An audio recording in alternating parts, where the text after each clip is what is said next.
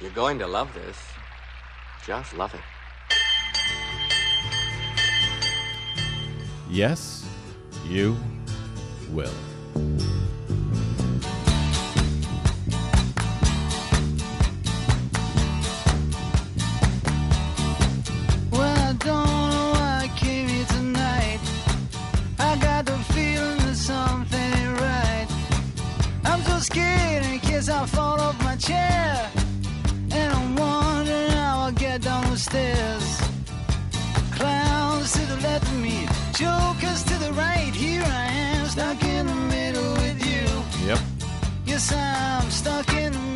Stuck in the middle with you, once again. telling you things that you need to know before anybody else tells them that you need to know them. Yep. From Pacifica Radio's KPFK in Los Angeles, this is the Bradcast. As heard on 90.7 FM in LA, 91.7 FM, KYAQ on the beautiful Oregon Central Coast. On the Progressive Voices channel, Netroots Radio, Indie Media Weekly, FYI Nation, Radio or Not, Radio Free Brooklyn, and of course, on Radio Sputnik five days a week. This is your broadcast. I'm Brad Friedman, your friendly investigative blogger, journalist, troublemaker, muckraker, and all around swell fellow from BradBlog.com, says me if not you. Welcome to the broadcast. Bradcast. What is it? I don't even know anymore. Uh, we, we got uh, another big show for you today. Uh, Montana's, speaking of things that you will learn on this program before you learn them anywhere else. Uh, Montana's long fight for control of their own elections when it comes to financing those elections. We'll be talking about that in a bit, specifically their effort to keep big corporate money out of elections. They have uh, up in Montana.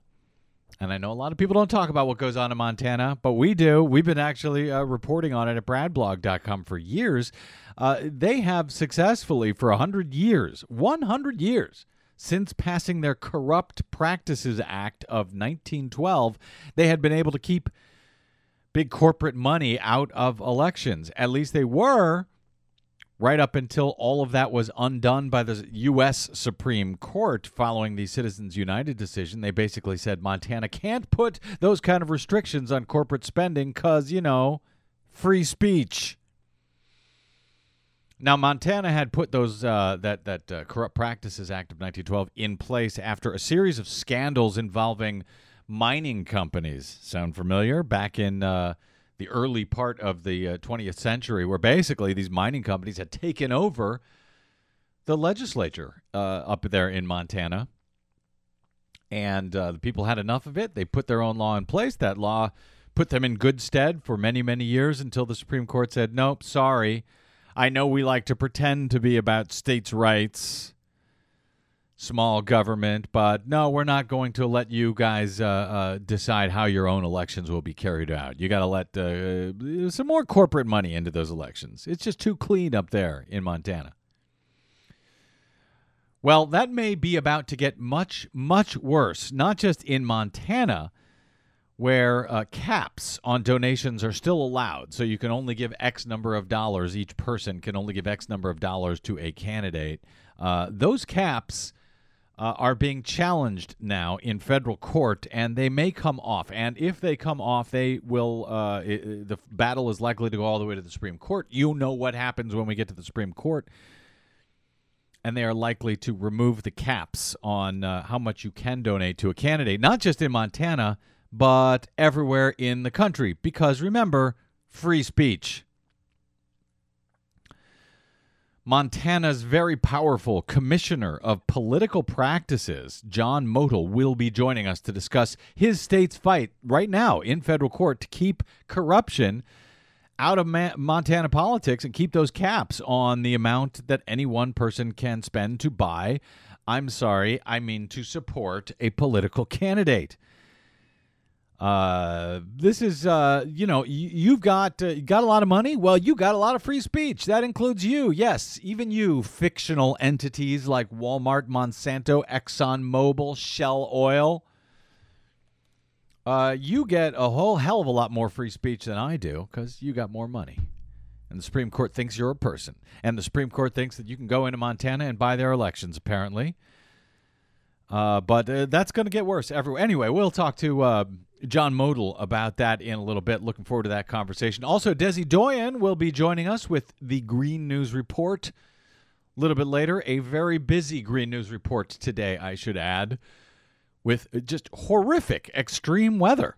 Uh, not just in uh, Texas and Oklahoma, where we've got these deadly floods, but out in, in uh, India, where more than a thousand people have been killed in just the past few days due to the latest heat wave out there. Plus, we'll talk about a new rule by that tyrant Obama who wants to keep pollutants out of water, socialist commie. Predictably, Republicans are going nuts about that. Thank God. Thank God they're standing up for pollution in our drinking water. Uh, I, I, read a statement yesterday uh, from John Boehner about this about this new rule. Uh, Boehner actually called it tyranny. He said he called it a, a raw and tyrannical power grab that will crush jobs. And uh, yeah, and will uh, also offer clean drinking water to citizens. But you know, never mind that. Uh, we'll talk about that in a little bit. Uh, Dr. Tucker, our friend, uh, Washington Monthly blogger and uh, far too occasional guest blogger at Brad Blog, uh, he sent me a, he sent a note this week. We, we had talked earlier in the week about those floods in Texas, those horrible floods, deadly floods in Texas and Oklahoma. And uh, he said, uh, Rachel Maddow actually covered it on the same day we, I think it was earlier, uh, Tuesday, right after uh, coming back from the uh, Memorial Day break. Uh, Rachel Maddow also covered those floods that same day and posted her coverage of the story up on up on MSNBC. And Dr. Tucker brought our attention to this comment that was posted to it. Uh, Desi, did you see? Have you seen this comment? No, I didn't. Okay. What's that? So from some guy named Eric Kay. And this is on the MSNBC video. On the MSNBC website, uh, Maddow's coverage of the Texas floods. Yeah. So uh, this guy says uh, Rachel Maddow doesn't have the guts or the character to tell us the truth. This is an artificial storm created by Jade Helm 15. What? I don't even understand that. They laughed at us, says Eric Kay, when we raised the alarm about Jade Helm 15, but we said the state of Texas would be attacked by the U.S. military this summer, and now here we are. I don't think I understand. You don't? Well, that's because you don't speak Alex Jones, Desi Doyen. This is true. Uh, this is all about the uh, federal government's plan to take over Texas. They're pretending it's just military exercises down in Texas, but in reality, they're planning to take over the state on behalf of the federal government. And what they're doing now is they're putting a, a, a, pretend disaster in place to give them justification to go in there and take over the state. Don't you understand these things, Desi? I can't believe that you don't. It's so obvious. It's so clear, sheeple. How can you not see what's going on before your very eyes? So, my advice to you get over to Alex Jones and, and listen, and not just listen to what he has to say, but buy all the stuff that he has to sell because that is the only way you're going to save yourself if you're down there in Texas. You got to buy those survival seeds, gold, ammo. Does he have tyranny repellent? Tyranny repellent. He should. If he doesn't, he will. He will now. Well done. Well said. Uh, so that you've been warned. Laugh all you want, but uh, Eric oh, Kay at uh, NBC uh, tells us the truth about what's going on. It's coming. Get ready. Uh, okay. Uh, Nebraska does it again. this is fantastic. we we spoke. Was it yesterday about the death penalty? Yeah, I think it was. Um, the um, well earlier this year, Nebraska rejected. Uh, the state legislature rejected a, a, bill for photo ID restrictions on voting, and this was uh, they did it with a veto-proof majority. And this is in a very Republican state in Nebraska. The legislature itself is also very Republican. It's about two to one Republican to Democrat, but it's a unicameral body, as they and I, I, boy, I wish everyone in the country would look at what's going on in Nebraska because it's a unicameral body, meaning they have just one house, just a Senate. Uh, so it doesn't legislation doesn't have to get uh, you know through uh, two different uh, two different bodies there. Only has to get through one. It does have to be signed by the governor, but in this particular uh, body, they're not organized on a partisan basis. They are organized geographically, which means they seem to be able to avoid all of these stupid partisan fights that happen everywhere else in the country. And so they were able to uh, reject a photo ID restriction. They were able to uh, reject a, a, gas tax, uh, uh, a veto on a gas tax, I should say, by the Republican governor recently. They needed to improve their roads and bridges, and so they passed a gas tax and the Republican governor vetoed it, but they were able to override it. So uh, yesterday, the they were able to uh, ban the death penalty, despite the promised veto that did come from the Republican governor, who insists that on uh, you know who who believes in small government that kills their own citizens. Uh, but uh, fortunately, common sense prevailed in the uh, in the Nebraska State Senate and we had talked about this after uh, uh, the the Senate had passed this bill banning the death penalty up there. Thank you very much, Nebraska. We had on uh, State Senator Al Davis, who is a Republican, and I asked him at the time. I I gave him a lot of uh, you know kudos for the way that body is acting and asked him, Oh, are there any other surprises in store in the days ahead that may come out of the Republican majority Senate up there in Nebraska any other, you know, progressive ideas uh, that that they may have in mind that uh, like these other like the photo ID and like the uh, death penalty that may shock the rest of the nation.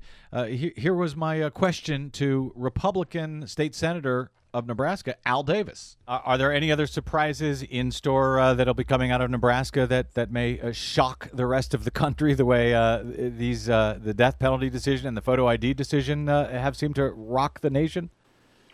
Well, l- let me talk about a, a couple of things. One of them is a minor issue, probably, but we the governor vetoed the gas tax here in Nebraska, which came up a week ago, and the body overrode the governor on that. Um, again, I did it because I thought it was the, the smart thing to do. We need to keep our roads up, and we haven't got the revenue that we used to have. But probably the bill that is more unusual that you might be most surprised about is driver's licenses for the children of the of the dreamers. Mm-hmm. So Nebraska was the only state our last governor refused to give them driver's licenses, and the bill was introduced this year to do that in the legislature. And the current governor doesn't like the the bill either, but um, that bill has continued to gain a momentum, and we put it, it, it passed final reading today. The last time it was up, I believe there were 39 people or 40 voting for that bill. So we are giving our illegal alien, th- th- those children that Mhm. came here with their parents, driver's licenses.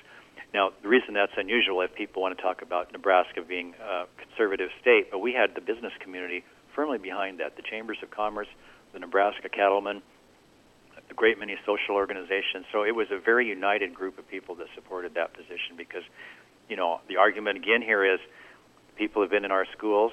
We've educated them. Now, if we're not going to let them drive in our state, they're going to take their education and go somewhere else and work and pay taxes in another state. We need the revenue and we need we need the employees because the unemployment rate in Nebraska is you know, about two percent. It's just an unbelievably low rate right now. What? What? Common sense prevailed in Nebraska? Well, apparently it did. Uh, on Thursday, the Nebraska State Senate voted 34 to 10 to overturn Governor Pete Ricketts' veto of that uh, of that bill that allows immigrants brought to the country illegally as children to get driver's licenses. Originally, that bill had passed the Senate by a 34 to 9 margin, and uh, 34 to 10 was uh, the overturn of that veto. Four more votes than were needed to override it. The death penalty, by the way, when the uh, when they overrid, overrid overrode that uh, uh, governor's veto on the uh, banning the death penalty, it only passed by 30 votes. It was a nail biter at the very last second. They didn't know if they were going to have enough votes to do it, but they did it. And now they've uh, they've done something else up there in Nebraska. Before the uh, bill to uh, allow licenses to uh, so-called dreamers, Governor Pete Ricketts, the Republican governor, said that he didn't quote believe in giving benefits to people who came here illegally. Now, what he means by came here illegally was, oh, you know, when they were two years old and they were brought here by their parents who may have come here illegally they should still be punished, even though it's 10, 15, 20 years later. They're, you know, 30 year olds who are not allowed to drive in Nebraska. Not legally, they're probably driving anyway, but are not allowed to drive in Nebraska because the Nebraska uh, state legislature at some point, some years ago, uh, banned their ability to get a license. That has now changed. Uh, DACA which is the uh, presidential's uh, President Obama's executive action from 2012, gave immigrants brought here as children a two-year work permit and protection from deportation, and the opportunity to get a social security number, driver's licenses, and so forth, so they could participate in our society. A few states initially announced they would deny licenses to people who qualified for DACA, but only Arizona and Nebraska adopted laws barring that from happening. A court blocked Arizona's law in July, leaving in place only Nebraska until today. Senators who supported the bill argued that the youth are active contributors to the state's economy and should not be penalized for their parents' actions. Of course, you would have known that was coming had you been listening to the broadcast, what, a week or two ago when we had on uh, State Senator Al Davis. And uh, speaking of what you will learn before everyone else, uh, stay tuned. We're going to take a quick break and come back with John Motl, the commissioner. How do you, how do you say it here? Commissioner of political practices in the state of Montana, trying to ward off what would be disastrous news for the entire country if the spending limits on uh, for donations on politicians are lifted, as some are fighting for in Montana, and as may make its way to the U.S. Supreme Court. Quick break. We're going to come back with that and much more on the broadcast. I'm Brad Friedman. Stay tuned.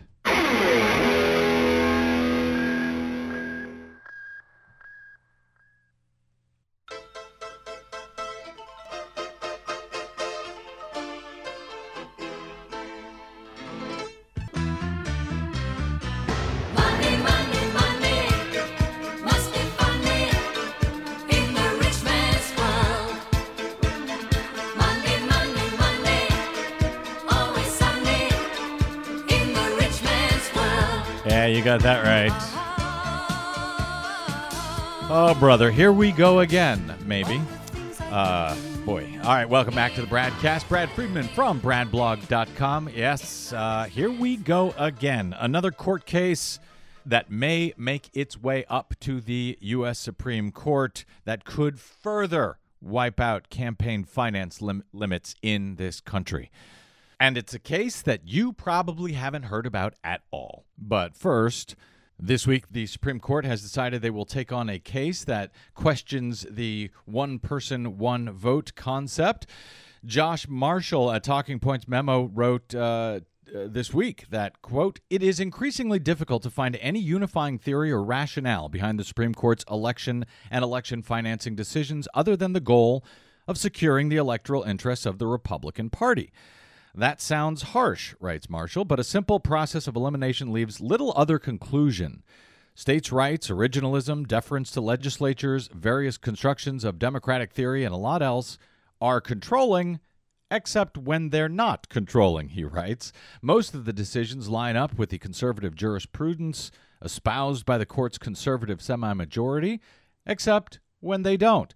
Cases are plucked out of the lower courts long before the high court has any obligation or need to intervene. The new case, which will review the one person, one vote rule, which has been reigning law for half a century, would likely diminish the voting powers of cities versus rural areas, minorities versus whites, and Democrats versus Republicans, if decided on behalf of the plaintiffs. In other words, why not? This is a big deal, writes Josh Marshall, and we will talk about that case uh, in the coming days, no doubt.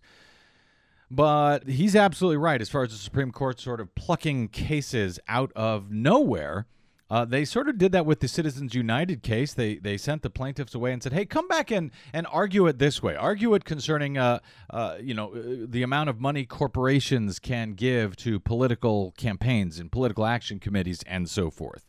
Well, after that infamous Citizens United decision uh, that I'm sure our uh, listeners know well, uh, the next uh, thing to fall really was Montana's Corrupt Practices Act of 1912. At least that was one of the state uh, laws that fell in light of Citizens United.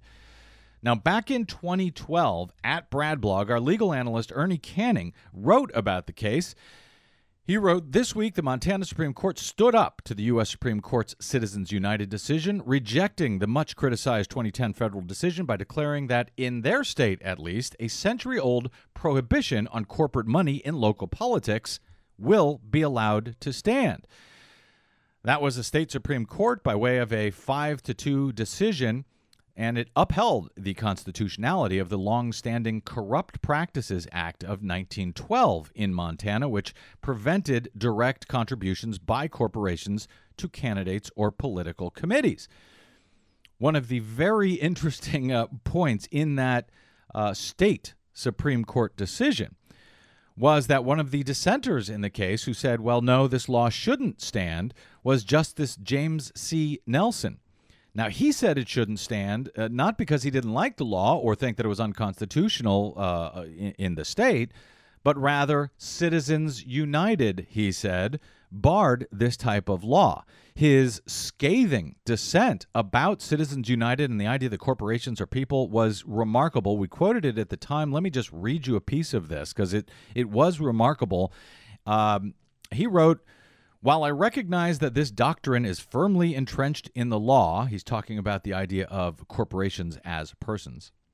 I find the entire concept offensive. Corporations are artificial creatures of law. As such, they should enjoy only those powers, not constitutional rights, but legislatively conferred powers, that are concomitant with their legitimate function, that being limited liability investment vehicles for business.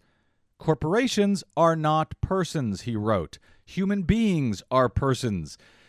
And it is an affront to the inviolable dignity of our species that courts have created a legal fiction which forces people, human beings, to share fundamental natural rights with soulless creations of government. Worse still, he wrote, while corporations and human beings share many of the same rights under the law, they clearly are not bound equally to the same codes of good conduct, decency, and morality. And they are not held equally accountable for their sins. Indeed, it is truly ironic that the death penalty and hell are reserved only to natural persons.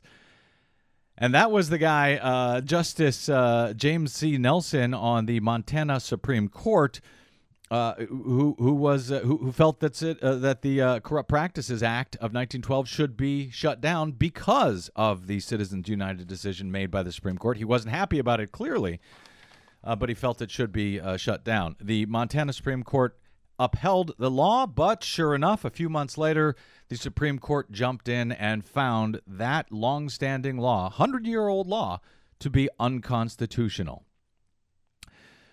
Then the Supreme Court determined uh, in another case, McCutcheon, that folks could give as much money as they wanted. Well, I should say, should, could give a, to as many candidates as they wanted uh, around the country, as long as they met the uh, the caps that were put in place as far as the amount of money. Uh, we're talking about direct campaign contributions, all of which now finally brings us back to Montana where a, uh, uh, a decision by an appeals court this week said that states may cap political donor campaign contributions, but only if they can show that those limits are preventing corruption or the appearance of corruption.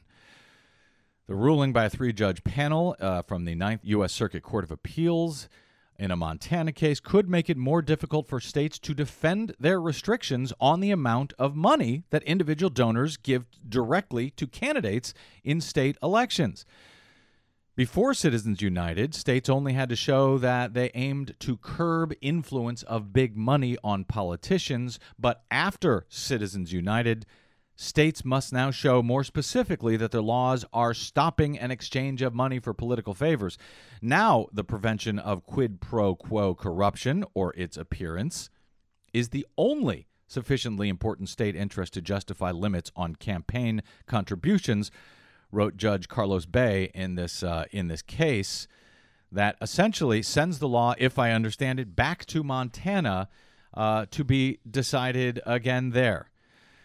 I'm quite worried about this case that the Supreme Court may pluck it out, that this may end up striking down Montana's caps, and they've got some pretty conservative caps. You can only give $170 to legislative candidates, $320 to the attorney general. This case may end up doing away with those caps entirely. Uh, and if so, I'm worried the Supreme Court will then uh, pick up this case and it could apply everywhere and caps spending limits on uh, directly on comp- on uh, campaigns could go away entirely. Here to talk about this is Jonathan Motl, Montana's new, and I put new uh, in quotes here, uh, new commissioner of political practices. I'll explain why in a second. According to an AP report, uh, he says his job is to ensure Montana's political discourse is robust yet fair, and that when people or groups spend money to influence the outcome of an election, the source of that money is disclosed. He is, however, the fourth person to hold this the uh, commissioner's job in the past two and a half years. Uh, in uh, in 2011, Montana's Republican majority Senate refused to confirm then Democratic Governor Brian Schweitzer's appointment to the post. In 2012, the second commissioner uh, of four was accused of working on cases for his private practice while logging public hours. He ended up resigning. The next appointee retired before a confirmation hearing could be held, and now, well, it's John Motl's turn as he was appointed by the state's new Democratic governor, Steve Bullock, and finally confirmed by the state Senate in January of this year.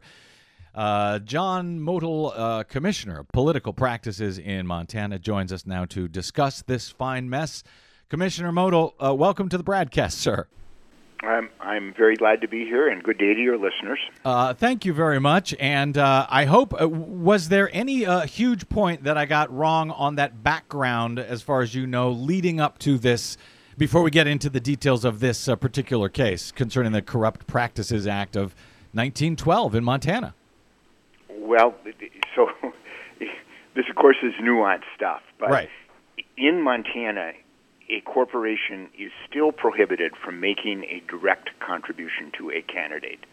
What was overturned in the the application of Citizens United mm-hmm. to Montana's Corrupt Practices Act was the prohibition on corporate independent expenditures. So now in Montana, corporations, whether profit or nonprofit, mm-hmm. can spend whatever they want as independent expenditures on a candidate or ballot issue. Um, that wasn't the case before Citizens United. That was prohibited as well. And that was something, that law in Montana, uh, it, it was not a particularly controversial law, was it, over the past 100 years? This was something that Republicans and Democrats alike uh, in Montana, at least, uh, Um, generally it- supported? It, it, in Montana, campaign practice laws, um, and what Montanans would like to see is is a more level, a more equal participation. And as late as 19 as as 2012, after Citizens United, they passed another initiative stating just that. It's now in Montana statutory law. So no, I, I- um, my, Montanans do not like to see the sort of restrictions that were imposed by Citizens United. And that came about, that Corrupt Practices Act of 1912. That came about when, what was it, mining interests sort of uh, uh, bought off the state legislature in a horrible scandal back in 1912? There were several, and that was one of them. That's correct. Uh, okay, so my understanding is uh, that you were confirmed as Commissioner of Political Practices in January of 2015, but one of the articles about you said it referred to since taking office in June 2013. So could you clarify uh, that uh, seeming contradiction before we go into the details here? Well, Montana has had 11 appointed commissioners. Upon appointment by the governor, the commissioner has a full authority of the office. Of those 11, only eight have been confirmed by the Montana Senate. I was confirmed, but I was confirmed in late May of 2015. So, so I've only been confirmed a couple weeks. Okay. And uh, but but you had been serving. You're able to go ahead and serve even before being con- uh, confirmed, Yeah, correct? there, there is no difference in authority between appointment and confirmation, but the appointment terminates at the end of the next legislative session. So unless you're confirmed by the Senate of mm-hmm. the Montana legislature, your appointment terminates and a new commissioner has to be appointed. I got you. Okay, so now what exactly is the job of Commissioner of Political Practices in Montana, and how can we get one of those in every state in the union, Jonathan Motl? Well, uh, it, is the only commissioner of political practices that I know of in the United States. The rest of them are commissions of political practices, Mm-hmm. and and so the benefit of having a commissioner is that is that the office can move quickly, um, and also very very efficiently, because decisions can can issue even though the decisions that come out of this office are vetted by multiple people, they're still issued by one person. So you don't get that partisan lockup that you see with the Federal Election Commission, Right. where you get an equal number of Republicans and Democrats, and the Republicans vote one way, the Democrats vote the other, and nothing happens. Right. The Commissioner of Political Practices in the state of Montana serves the people of Montana, is ultimately responsible to and obligated to the people of Montana, and therefore can act on on that sort of deep um, uh, feeling that a lot of people have in the United States, and particularly in Montana, that they want fair elections. It it seems like a very powerful office in that regard. In that one person, you have the commission uh, uh, commissioner of political practices has prosecutorial power in Montana, correct? prosecutorial and adjudicatory. And pro- prosecutorial usually implies criminal, and adjudicatory re- um, implies civil. So the commissioner can litigate against people who violate the Campaign Practice Act, either criminally or civilly. Right now, we have nine civil litigations going. And uh, from all reports that I've read in, in looking into your background, uh, uh, Commissioner, it looks like uh, you, you've gone against Republicans and Democrats alike. It, it looks like uh, you, you've gotten support. Obviously, you've been confirmed by the uh, by the state legislature out there. So that now brings us to this case uh, that was uh, uh, sent back from the Ninth U.S. Circuit Court of Appeals, sent back to the U.S. District Court in Montana, as I understand it. Can you explain what this case is? Because this is one of those cases, uh, uh, Commissioner, that I'm quite concerned is going to be picked up by the Supreme Court and set a precedent across the country. So before we get into the status of that case, what's the background of this case, and and and, and then we can talk about where it is at this moment.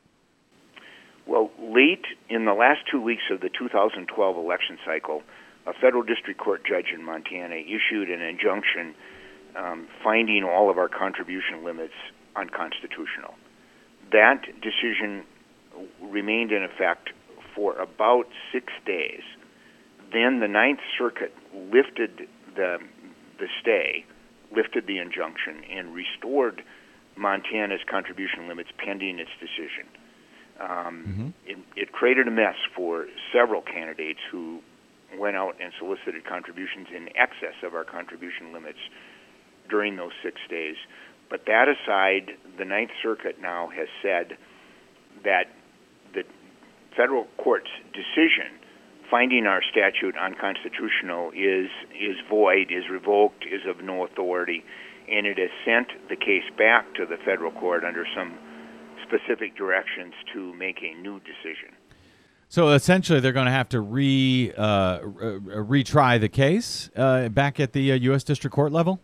Yes, it will need to be retried because it, the law that the Ninth Circuit determined should be applied was not the law that the district court applied when it made its original decision. So it'll need to be retried. And now we're looking at uh, state uh, campaign limits that had been set, and this is money that goes directly to candidates. For example, I mentioned uh, a limit of $170 for a legislative candidate, $650 uh, for uh, gubernatorial candidates. Um, those are the limits that are in question now. Should they be lifted entirely, and can it be proven that uh, uh, there there's a need for those limits. In other words, uh, if if the plaintiffs here, and I guess you're the plaintiff, right? Or, or no, you're you're defending this law in this case, correct? That's correct. So uh, plaintiffs are arguing that they should be able to give more, that it won't lead to any corruption.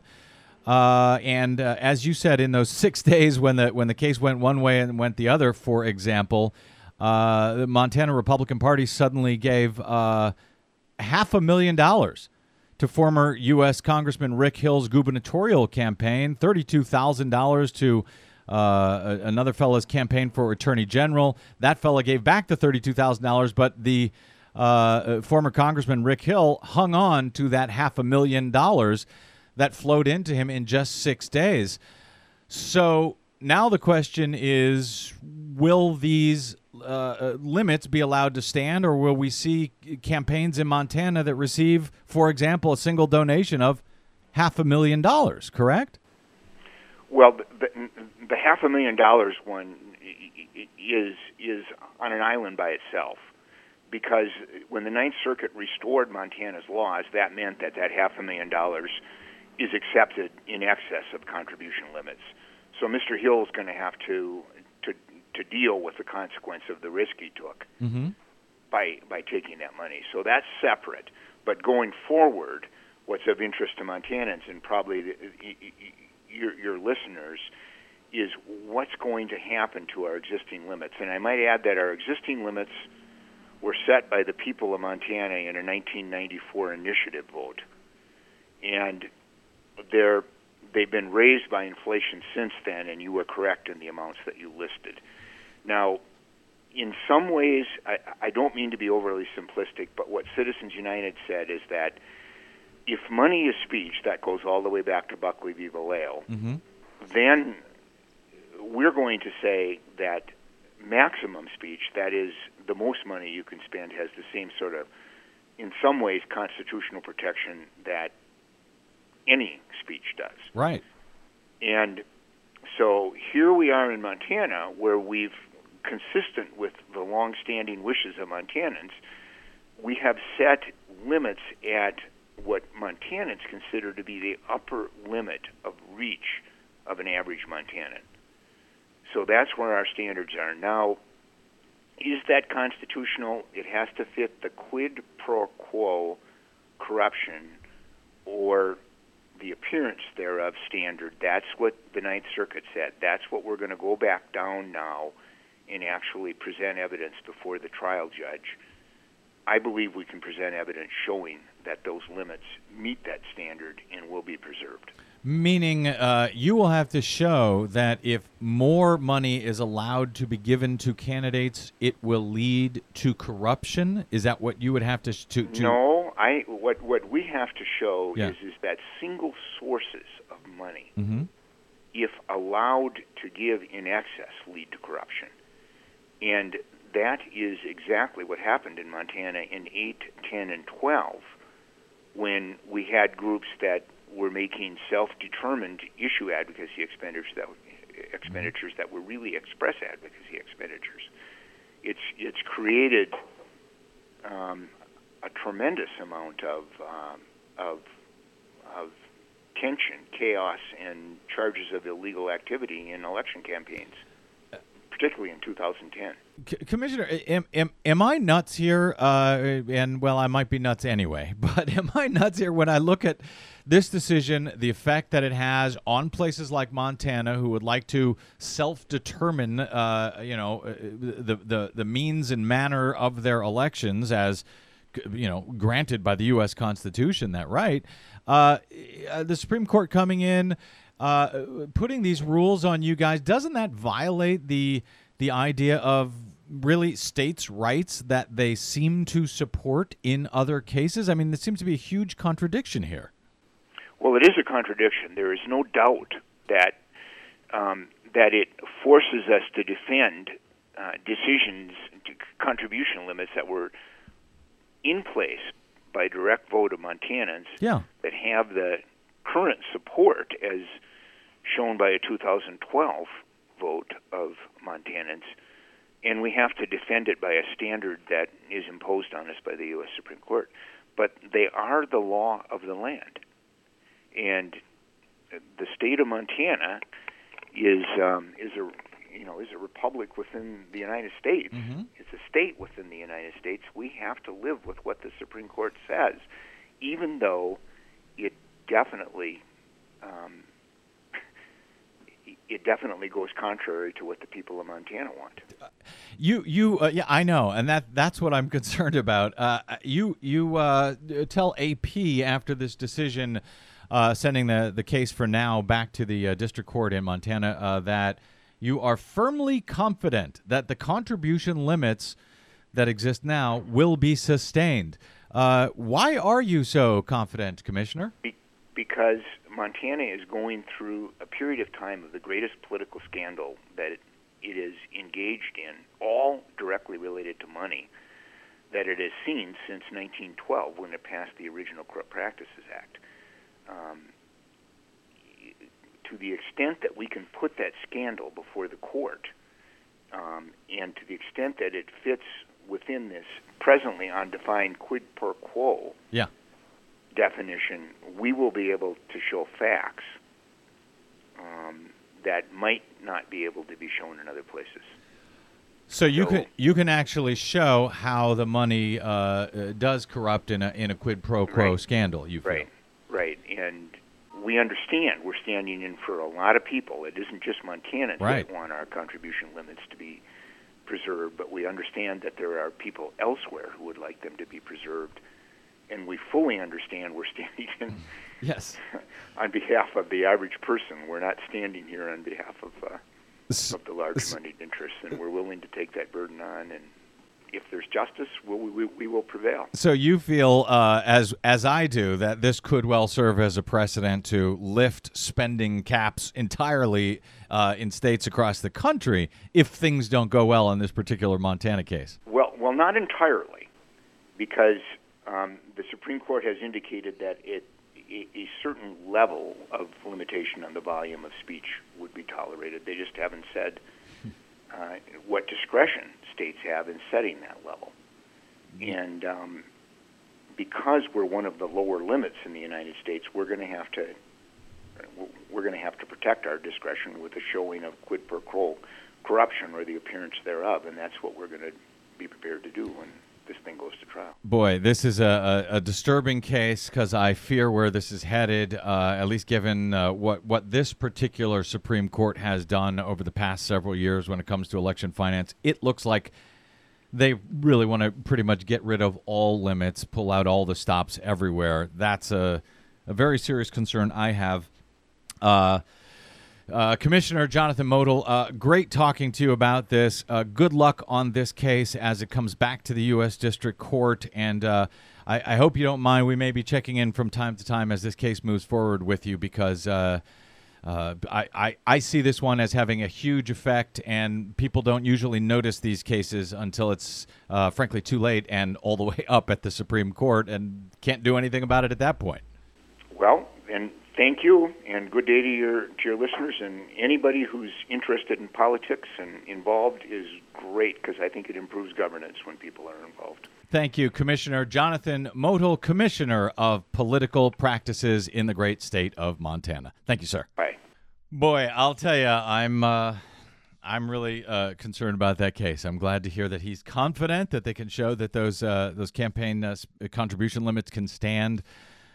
I hope he's right. I hope I'm wrong because uh, if not, as bad as things have gotten in this country when it comes to campaign finance uh, reform uh, and limits, I think it's about to get a whole, whole, whole lot worse if this case gets to the Supreme Court and if uh, this current court uh, is seated, this Supreme Court is seated when it does. All right, quick break here. Much more BradCast straight ahead. I'm Brad Friedman. Brother, please stay tuned. Hmm.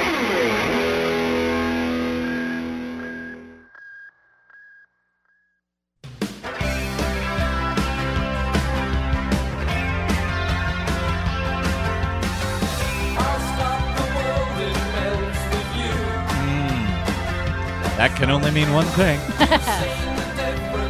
Melting for Desi Doyen and the Green News Report. Lots to talk about yeah, this week. roads are literally melting in uh, in India. A very very busy Green News report coming up in just one moment. And but before we get to that, Des, you had a, a story about the Saudi oil minister. Was this? Yeah, this said was this is an amazing. Oh, welcome back. This is your BradCast. I'm Brad Friedman. Oh, yeah. Okay, go ahead. Okay, so yeah, this is an amazing, I thought, story uh, printed up by the Financial Times that the Saudi Arabia oil minister said last week that Saudi Arabia, which remember is the world's largest crude exporter, he said Saudi Arabia. After us, aren't we the largest? We're the No. largest producer, just Yeah, not the largest. Well, yeah, ex- but the, everybody knows that Saudi Arabia really is the one that's sitting on the most proven reserves, and they are the world's largest crude exporter. Yeah, but it should be said that USA is now under Barack Obama and his war on fossil fuels. We have become the world's number one producer of Right. fossil fuels. So, okay, anyway. Anyway, Yes. so go. So this is remarkable. The Saudi Arabia oil minister said Saudi Arabia could phase out the use of fossil fuels by 2050, and it's a what they call a stunning admission by a nation whose wealth, power, and outsized influence in the world are predicated on the vast reserves of crude oil. Now, his comments. Uh, he was telling a conference in Paris on business and climate change that Saudi Arabia recognizes that eventually one of these days we're not going to need fossil fuels, and that's when he said 2040 or 2050. So he says that Saudi Arabia plans to become, quote, a global power in solar and wind energy and will focus on exporting electricity instead of fossil fuels. They got lots of sun, so it, it kind of does make sense. That's uh, uh, amazing. That it's even amazing that, that just that they're talking about it, just that they're saying it out loud. You know, you would not hear that from the uh, U.S. energy producers, uh, and to hear it from Saudi Arabia that we may be phasing out fossil fuels entirely in in uh, what 2040 or 2050. So we're 2040 or 2050, yeah. tw- 20, 30 years.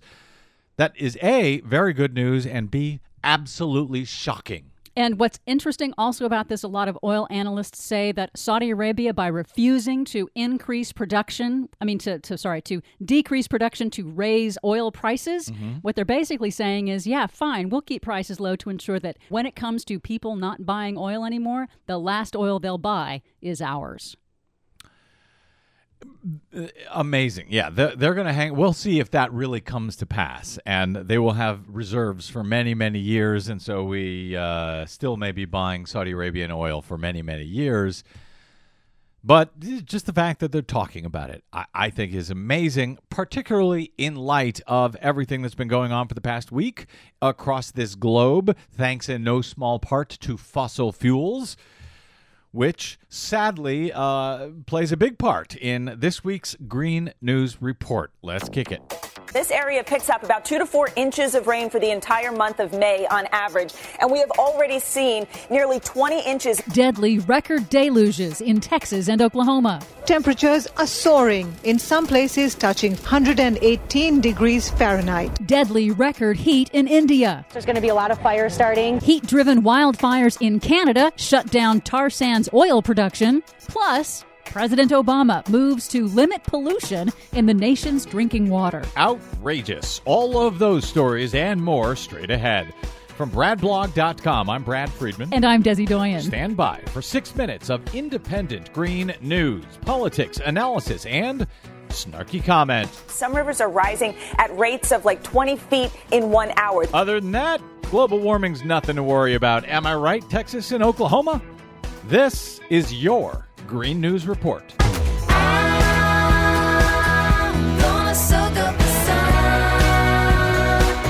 Okay, Desi Doyen, we got a lot to catch up on this week. So, even though we've got several new Republican 2016 candidates jumping into the race, we will wait until next week to give their positions on global warming since we're trying to keep track of all of the candidates. People will just have to imagine until then what those Republican positions on global warming might be. Yeah, that'll be just a big guess right there. Actually, there is a bit of nuance in this new set of candidates, but we'll get to that next week. What do you have for us today? Well, first, extreme weather is raging even more extremely around the world. Record breaking rainstorms caused record flash floods in Texas and Oklahoma over the last week, killing at least 17 people so far, many still missing. States of emergency have been declared for over 90 counties counties in Oklahoma and Texas to release federal disaster relief funding. Texas Governor Greg Abbott said the breadth of the damage was unprecedented. Moments ago, I had the opportunity to fly over Blanco River and to observe firsthand uh, what the devastation looks like. And you cannot candy coat it. It's absolutely massive. To give you an idea of just how extreme this event was, in central Texas, the Blanco River rose 26 feet in one hour at 1 o'clock in the morning, sweeping hundreds of homes off their foundations. The city of Houston was overwhelmed by more than 10 inches of rain in just 24 hours on Monday, causing flash floods that inundated the city's flood control infrastructure and major highways and damaged an estimated 4,000 buildings. The irony is that in just a few weeks, this outbreak of extreme storms has swung Texas out of an extreme record drought that has gripped the state since 2011. From record drought to record floods. Now, who in this room has been warning about exactly that for years and years? In India, no end in sight for a record persistent heat wave that has now killed nearly 1,200 people and melted roads in New Delhi, which hit a new record high temperature of 118 degrees Fahrenheit. According to India's state meteorological agency, extreme heat waves in India are now more frequent, increasing by a third since 1960, which they say is a result of global warming. You don't say. In the Arctic, America's northernmost city, Barrow, Alaska, is having a record hot month of May. Fairbanks, Alaska, broke a new heat record at 77 degrees this week, warmer than Phoenix, Arizona. In Canada's Yukon Territory, a record two week heat wave is fueling raging wildfires that have, interestingly, shut down tar sands production and forced evacuations of workers in some areas. Well, so there's an upside, I guess. In California, now in its fifth year of record drought, farmers with senior water rights along the Sacramento River say they will voluntarily cut their water usage by 25%. It's part of a deal with the state water board to delay deeper mandatory cuts until next year. Is global warming pushing these extreme weather swings? Yes. Well, according to science journalist Andrew Freedman of Mashable.com on the broadcast this week, both climate change and a strong El Nino pattern brewing in the Pacific are turbocharging extreme weather. El Nino and climate change, these are both factors that are tilting the odds in favor of a certain outcome. You know, El Nino is a more direct instigator. Climate change is a little bit more of an accomplice that sort of is hiding within sight, but sort of in the background. Hiding in the background. Hmm. Finally, President Obama on Wednesday issued sweeping new clean water regulations to restore federal authority to limit pollution in the tributaries, streams, and wetlands that feed into the nation's drinking water supply. The new rules apply to only about 60% of the nation's bodies of water. They're strongly supported by the public, but congressional Republicans, big agriculture, fertilizer and pesticide manufacturers, property developers, and the oil and gas industry have all vowed to defeat the new rules. Of course they have.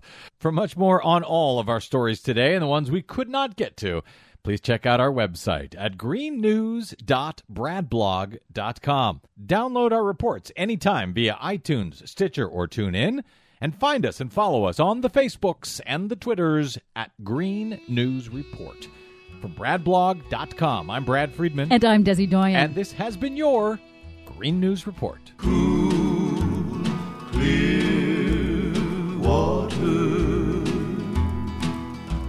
The nights are cool and Well, I'm. That was a hell of a report, Each Des. We've got uh, so much going on this week that uh, I think there was was some stuff we couldn't even get in. You- Yeah. we got about a minute or so left. You, you want to Uh, rattle yeah, off just- some of the items we couldn't get to? just real quick, um, you know, down in Sao Paulo, Brazil, they are actually running out of water. All of their reservoirs are pretty much gone, and so we're getting to find out what happens when a city of 22 million people runs out of water. Um, and then also, what's interesting in Boston, remember this winter they had those record Yeah. snows that piled up, you know, 10, 15 feet. Yeah. Now apparently they are in the opposite situation and are developing drought conditions. Unbelievable. Uh, and and yet we still have uh, an entire party, Republican Party, of uh, deniers running for president of the United States. Not, uh, I mean, just take a look at what is going on around you, people.